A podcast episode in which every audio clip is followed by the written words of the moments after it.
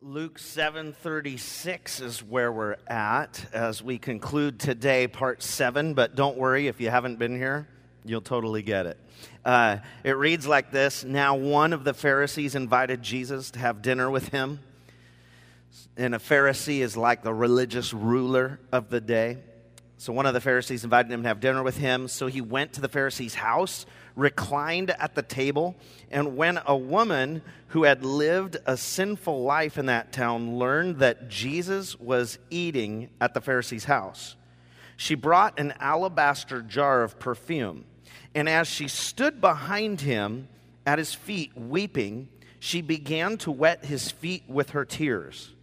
Then she wiped them with her hair, kissed them, yeah, his feet Okay, anyway, and poured perfume on them. When the Pharisee who had invited him saw this, he said to himself, If this man were a prophet, he would know who is touching him and what kind of woman she is, that she is a sinner inner, inner, inner. I'm just kidding. But it would be sweet if it would have echoed in the room. Okay, so verse 40. Jesus answered him, Simon, I have something to tell you.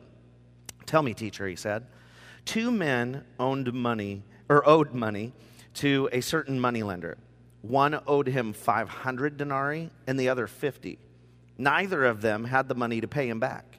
So he canceled the debts of both. Now, which of them will love him more? Simon replied, I suppose the one who had the bigger debt canceled. You've judged correctly, Jesus said. Then he turned towards the woman and said to Simon, Do you see this woman? I came into your house, and you did not give me any water for my feet, but she wet my feet with her tears and wiped them with her hair. You did not give me a kiss, but this woman, from the time I entered, has not stopped kissing my feet. You did not put oil on my head, but she has poured perfume on my feet. Therefore, I tell you, her many sins have been forgiven, for she loved much. But he who has been forgiven little loves little. Then Jesus said to her, Your sins are forgiven. The other guests began to say among themselves, Remember, they're in a Pharisee's home, all these religious rulers. Well, uh, uh, who is, who is this who can forgive sins? Right? They're getting all religious. In verse 50, Jesus said to the woman, Your faith has saved you. Go in peace. Man, there's just something incredibly comforting to know that Jesus receives sinners and forgives them. In fact, Jesus literally cancels the penalty and path of sin in our lives. He cancels it. And that's what we're going to talk about today. I don't know if you've ever been looking forward to something and, and you've just been like anticipating it and then it was canceled. Like, let's say you've been on a really long trip, you're just ready to sleep in your own bed, you're on your way home, and you look up at the board when you're checking in at the airport, and your flight has been canceled. Isn't that the worst? You're just like, I want to be home. Unless you really wanted that bonus flight that maybe they would hand out if you got bumped or something. But when it's canceled, you're just. What about you have the concert ticket and you're so excited to go? it's going to be a big concert, you know? Rah, rah, la, la. Anyway, and you're like, you know, I'm going to go see this. And then they canceled. Oh, man. God, God totally did that to Seattle. Anyway, you know, it was beautiful seeing Peyton up here in the Del Vegas dedicating their child. But back in February on the 9th, we were getting ready to dedicate another beautiful child, the Nelson's baby. And uh, Madeline was going to be dedicated, and it snowed that morning, 7 o'clock. We had to make the call so that we didn't have to pay for the venue and canceled church. And then we played in our neighborhoods and had a lot of fun. So, but it was like, oh man, I just felt horrible canceling on the day they had family here. Oh, that was awful. But the snow had another plan. Okay, so there are sometimes though when it's going to be something bad that you're not looking forward to. Like it's going to be something that you don't want to happen. And that also can get canceled, right? What about being called in for a surgery and you're like you're you get the prognosis and you're freaking out because it was like and we got to get you right in and you're nervous and you don't know what to do and you're and then it gets canceled last second. Isn't that a good day? Like you're like so I had a story where I may have shared it before, but this gentleman was going in for surgery and my car broke down. I was going to go pray for him in the waiting room before he had surgery. And so I was getting ready to go and I didn't know what I was going to do. I love this family. I was like, you know, their kids were in our youth ministry. I was like, what do I do? I don't know. And so I, I can't think of anything. So I just get on the phone and I call up the hospital after trying to get the car go, getting me there and, and it didn't work. And so I'm already like, I would have been late. And I call, and they're just wheeling him into surgery. They're going to like restart the pace of his heart or whatever.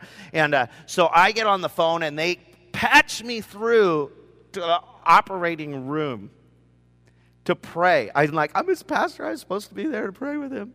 I'm going to get fired by my pastor if I don't pray with him. No, I didn't say that, but I was like, you know, I just, and so they, they do patch me through to the operating room. He puts the phone to his ear. We're praying, and his heart corrected its rhythm before they shocked him.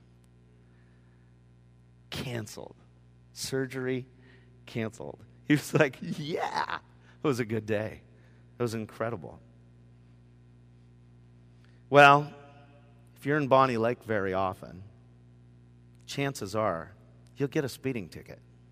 And this is one of those things you would love to be canceled, right? And so you fill out the back of the like I was not speeding. It shouldn't be speeding going 30 on a road, but here for some reason it's 25 miles per hour. And so you're filling it out and you're like, I want, yeah, oh yeah, I want the officer to show up. Vince is to be there. You know, so you sign it up and you're like, you're like filling out the ticket and you send it in. And what if the officer can't make it? What do they do? Canceled. Have you ever had that happen? Not that I've ever gotten a speeding ticket before. I was telling stories to the chief of police as they were in the dunk tank at Bonney Lake days for us. And, and, and then and, and, then the motorbike cop that writes all your tickets was there. And he's like paying money to us for our school supplies to throw balls and sink the mayor later. I was just going, this is kind of classic because you wrote tickets to people coming to church on Sunday mornings, and now I'm taking your money. How's it feel? Anyway, it was kind of, it was anyway. Your dream is that that ticket will be canceled, and uh, it's fun when that when that happens. Well, speaking of uh, school supply give and raising money at Bonney Lake Days and stuff, we were having some fun there. But uh, 486 students and families got the news at the end of this last school year that their school supply potential cost was canceled because of the generosity of Open Life Church, and that they would have 100% of their school supplies covered. And, uh, and their principal came out and was in the dunk tank yesterday for about 45 minutes and just had a, a lot of fun. But just imagine the family that was stressed about the 25 to 50 dollars per kid they were going to have to spend and they look and they get that news and they're like canceled sometimes it's good news to get the news that it's canceled and that's what we see inside the text here. Man, when we put ourselves in this and we and, and this woman hears that the debt of her sin is canceled. In the parable, all of a sudden the, the 50 and 500 both are canceled. Jesus is teaching us something, and to really grab a hold of it, I think we need to put ourselves into the scene. Jesus is invited by the religious people of his area. I don't know, maybe to learn, to talk, to debate. I don't know what, we're not given their intent of why they invited him over. Why did Simon invite him into his house?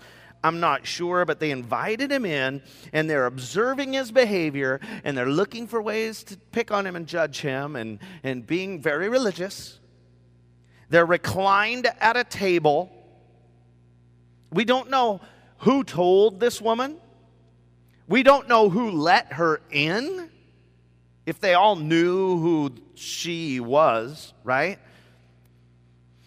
We don't know if she had previous contact with Jesus. This is when she comes on the scene. But as Jesus is sitting with Simon, who invited him to the house, what the scripture would pretty much equivalent call a prostitute shows up at his feet and begins to weep and anoint and do what we see here.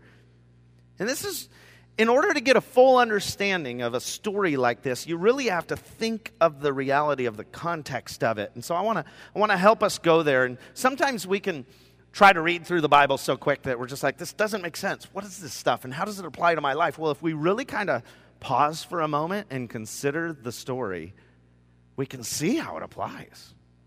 And so you have here this, this woman who is like, man, how can we put her into a modern day context? We need to picture a person who represents like someone who's just well known by everybody to have gone far from the, the path of purity or whatever, you know, just somebody who represents like, they can make you nervous when they come into a room with kids maybe you know like what are they going to do? Or just kind of start to picture somebody in your head and this person is going to start washing the feet of the most religious person in the room. And now it's a room full of religious people and so now you're like you know people want to get on their best behavior. They start to try to clean up their language a little maybe and they try to you know all these things that they try to put on the, the perfect self for the religious people. So now that person comes into this room and, and, and starts to like touch the feet which they're all walking around in sandals, so the feet are dirty. And it's tradition that they have a basin to wash their feet when they come in. And maybe they would have servants doing that, but still, eyes kind of picturing that person. If you're struggling picking an individual, I figured I would help a little. Let me just help you. I'll put a picture. Let's say she comes in on a wrecking ball. And she finds herself at the feet of Jesus, right? It's just just, just an example. I'm not saying this is who's in the story or making any judgments on Miley's life, but she comes in on a wrecking ball. Okay, so she's there and she's at Jesus' feet. And maybe if she were the one in the story, she wouldn't be kissing his feet. She'd probably be licking them. But anyway, let's keep on, let's keep on subject here. Get that tongue back in your mouth, Miley. Okay. They were shocked that she was in the room. They were shocked that Jesus wasn't responding like judgmentally or like saying, Get away from me, woman, right? Everyone knew the woman in the town. Her reputation preceded her, and it was absolutely not an option. If you were a religious person, if you're a prophet, if you're the Son of God, no way would you let this woman be with you, let alone make you unclean because her uncleanness is like all over your feet. Kind of interesting, huh? I think maybe they were just nervous that she was going to start twerking with the disciples or something in the room, right? Okay, nobody laughed. That was a little too close. Okay, never mind. Uh, but you know, just you just gotta. If it was Miley, that's what they were. They, I've seen what. Okay, imagine being the guy next to Jesus. Okay, so picture the room. Like they have these big pillows. You've seen the pictures, right? And and, like you know of the like Last Supper and stuff, they're reclined on pillows at a table. It's not like we eat with scooting in on chairs. And, you know, the woman wasn't under the table washing his feet, and they're like, oh, whoa, weird. There's like somebody down there. No, it was like more like they're reclined, his feet are back. I do it, but I'm not very flexible. And uh, so they were like, uh, I'm sore after the dunk tank, honestly. I was in there a lot. But they, uh, so reclined, he's reclined, so his feet are like at somebody else's back. So imagine you're sitting there eating grapes or whatever, chilling with Jesus and Simon, and you're hanging out at the table, hobnobbing with the other religiousies around the table. You were invited. And all of a sudden, you're like, what's that smell? And there's like perfume, there's heavy perfume smell. Now, I give my girls a bad time. They like that stuff that they put on their hands to disinfect everything, you know? And, and like, it has lots of smellies. Like when they go to the outlet stores, they try to find the, the Bed Bath and Beyond and they get all different smelly things to rub on their hands. That drives me crazy. I really just, I can't stand. Like you have banana over here and fruit over there and mango and it's all these scents. You're just like, I'm going to die. So this guy is eating at the table. Imagine the alabaster jar begins to be poured on Jesus' feet and he kind of hears this sound behind him like, right? Picture the scene. This is not made up. It's all right here in this passage. She's crying. She's kissing his feet. anointing his feet with oil and washing her hair with her tears on his feet. So Miley would have way too short a hair to pull this off. But anyway, isn't that interesting? That's the scene. It's awkward. Maybe the dude next to Jesus could smell, you know, when you cry and you get like that ugly cry? It comes from deep inside. And for her, I think it's a joy cry, a worshipful cry, but it's an ugly cry. It's like the hup up cry. And you get that nasty breath that comes from somewhere you didn't even know you had, right? Maybe he's smelling that too with the perfume. That's the scene at the table. And they're like, Jesus, what are you letting her do that for? How would Jesus do that? How can Jesus let her do that? That's the scene. Jesus sees this as a teachable moment. I think we allow, uh, or maybe Jesus just allowed the tension to build, build, build, build, build, so that Simon couldn't help but say something. All of a sudden, he was able to connect the dots between love, faith, forgiveness, and this was a perfect moment to confront it through the faith filled, loving, and generous acts of what they referred to as a sinner in the room. Because of her faith, not her actions, which were just evidences of her faith, but because of her faith, she's forgiven, we find out at the end of the story. But again, not just forgiven, which means her debts of sin were canceled, but she was saved. She was able to begin a new life. She was able to experience something she probably hadn't in a very long time that he concludes this section with a promise of peace. Imagine her life. If she were a prostitute, all of a sudden, for the first time, not worrying about the next day, like canceled, forgiven, peace. What a moment. What a beautiful moment. The church has to be a place who extends this same welcome, who receives sinners and extends forgiveness to all, and, and share good news of peace to those who most desperately need it. We have to be those people. Both when gathered and when scattered, when we're out in community, being present with those who really need Jesus. Man, we need to embody this promise the result of Jesus' embrace of this woman and her extravagant worship of him is just confusion and question to the Pharisees, I'm sure. But it's a great lesson of generosity and forgiveness for us, right?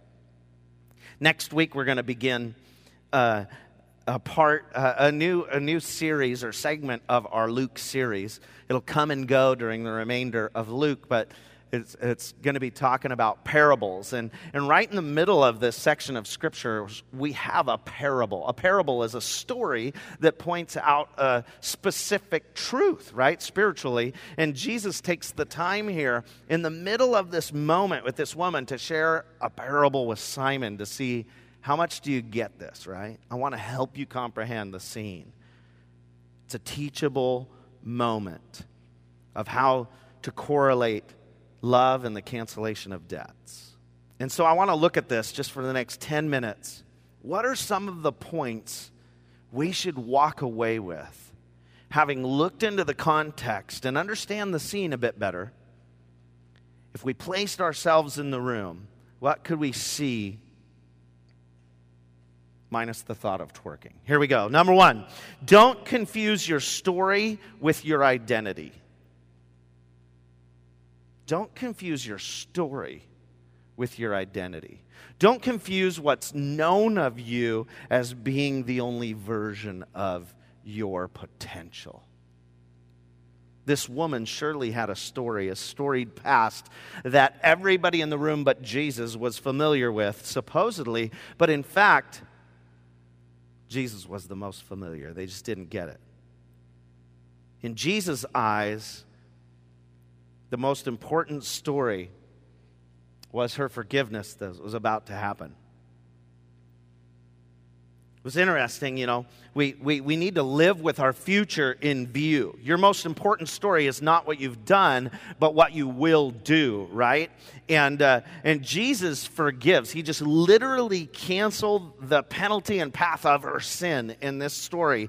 And the religious attributed her behavior uh, uh, as her identity. They said this is who she is as a sinner, right? They just like label her but it was just it was her story to that point. It's, it's, her choices led her to, to have sin as a fruit of her life. But at any point in time, our path can shift.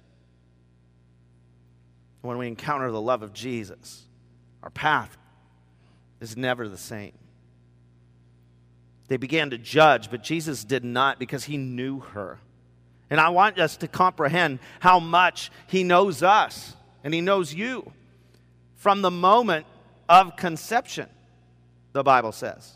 It's interesting in Genesis 1:27 it says God created man in his own image. In the image of God he created him male and female he created them.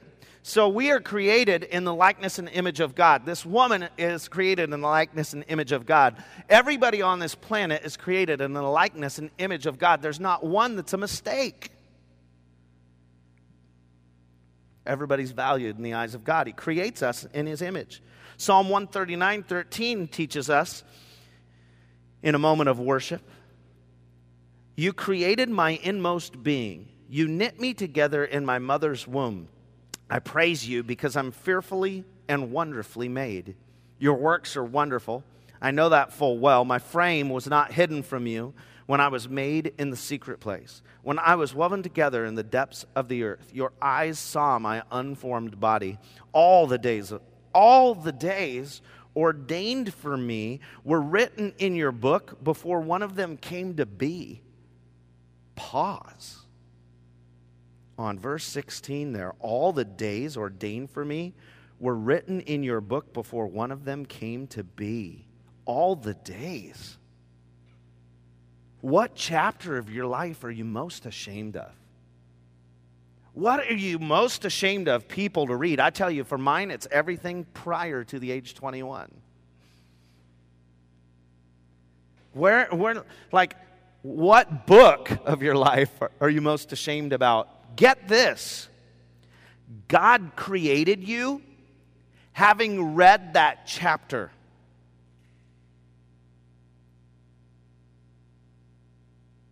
It's not a surprise to him what you did.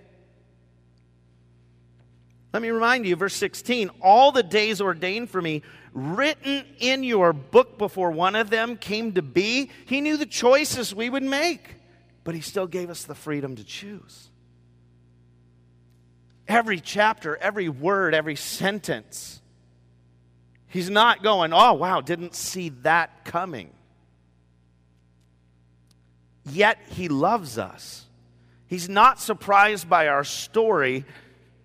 We're the ones that judge ourselves more strongly than he does. He just wants us to catch up to our purpose and destiny. What's the next chapter? What's the new season? Jesus loved this woman at his feet tears, hair, expensive offering of worship, story and all. He was not blind to her story, he was there when it was written.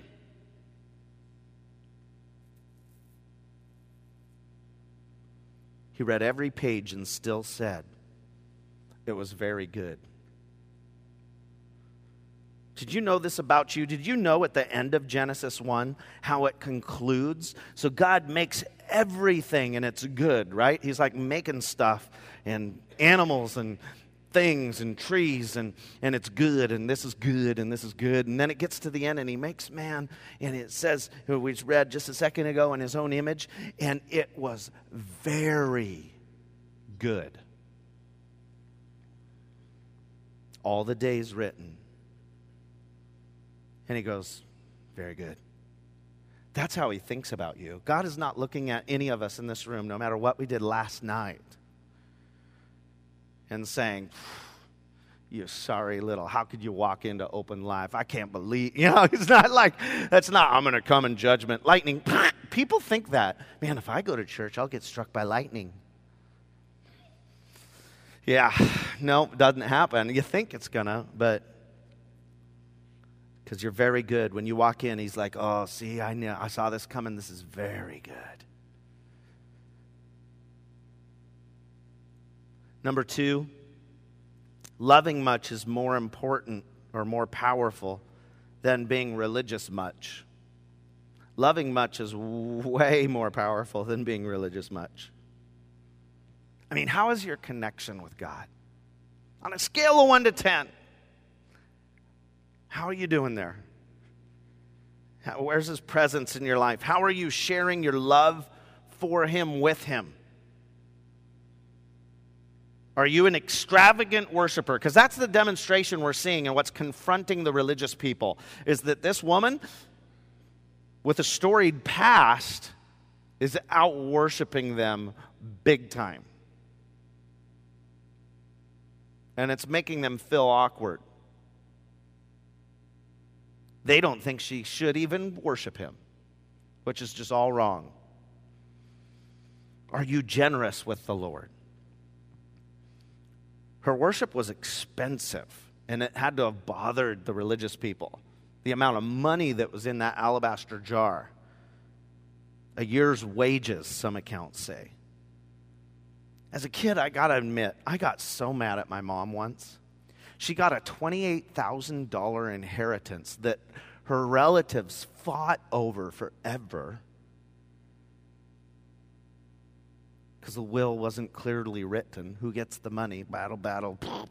So often happens. And after the battle was cleared and the dust settled, a $28,000 inheritance shows up.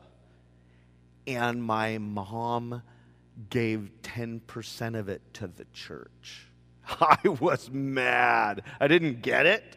I hadn't read the Bible about tithing. I hadn't read the Bible. But anyway, you know, I was just like, you know, I was like, oh man, you're a sucker. You know, I was just like, I was not happy. I'm like, that's 20, I could buy a car. I was probably like five or something. But anyway, I was just like, I can't believe you. You know, we were poor. I was just mad. Totally didn't get how, I, I just saw this as an expensive, did not get that your heart is so tied to money. Mine was tied to money, man. I worship money, not like God. But my mom was so grateful for what they got that she wanted to, to as spirit, make a spiritual act of worship to God and tithed on her inheritance. But I judged her. I was the wrong, right? And people in this room were kind of doing the same thing to this woman, but they should have known better. They're the religious ones. I was the irreligious kid mad at my mom. She brought what anyone would consider an over the top offering to Jesus and was not considered in the room more glorious for it or more righteous for it. In fact, they pointed her out and made her a public disgrace in the room. She knew in her heart, though, that she had been forgiven much and therefore as we often say, we, giving is not a financial transaction with God, it's a spiritual one. And she was having a spiritual moment with Jesus with this offering of oil, expensive oil. Let's consider this parable. One person had 500, let's just say it was dollars, right? But $500 he owed and the other 50. And the debtor cancels both God doesn't desire equal gifts, just equal sacrifice, right? Equal passion in worship, not being, you know, entitled, if you would, who consider faith just a right. And he's confronting this truth in the Pharisee. Pharisee didn't even offer Jesus. He showed no like honor to Jesus. He didn't even offer to wash his feet. Just kind of treated him poorly, uh, lacking worship, right? And so here he is you know, it, it, confronting that with this parable. And I can relate to Simon. Like, I have been there. I've been there. It's easy to be in Simon's seat, forgetting to consider the honor of having Jesus in our presence, forgetting to offer love and embrace to Jesus. And today, you know what? Maybe it's engaging in worship, would be a modern illustration. We just disregard that. We show up late and we walk in and we just never even connect with Jesus to give him thanks. We just come and hear a good talk Maybe it's good, maybe not, depending. You know, anyway, you know, you hear, hear a challenge, you're inspired a little, and you go, but do we really devote ourselves to meditate on the word daily and offer thanks for Jesus being in our life and giving us a place to worship? And I don't know. I think sometimes I can be like Simon and just take it all for granted. Forgetting to thank all the volunteers who set everything up. It's a blank room forgetting to thank those that are pouring into our kids' lives. And I don't know. I think it's easy to look at our life and go, okay, yeah, I could be Simon pretty often. Water for my feet is an interesting phrase there that he confronts him with. And, and like I said, there's usually a basin, and people would wash their feet when they come in, or they would have a servant that would wash their feet. But it's interesting when you look at the, all of the Bible. What are the what, what does the Bible refer to as his hands and feet? Us. Isn't that? It's interesting. We are now God's hands and feet. How beautiful are the feet of those who take good news to the ends of the earth, we can read in Scripture. And it's like we're now the feet, interestingly. We must be those who would refresh and, and, and just bring honor and give honor to those who give up their life to spread the gospel. I'm excited next Sunday.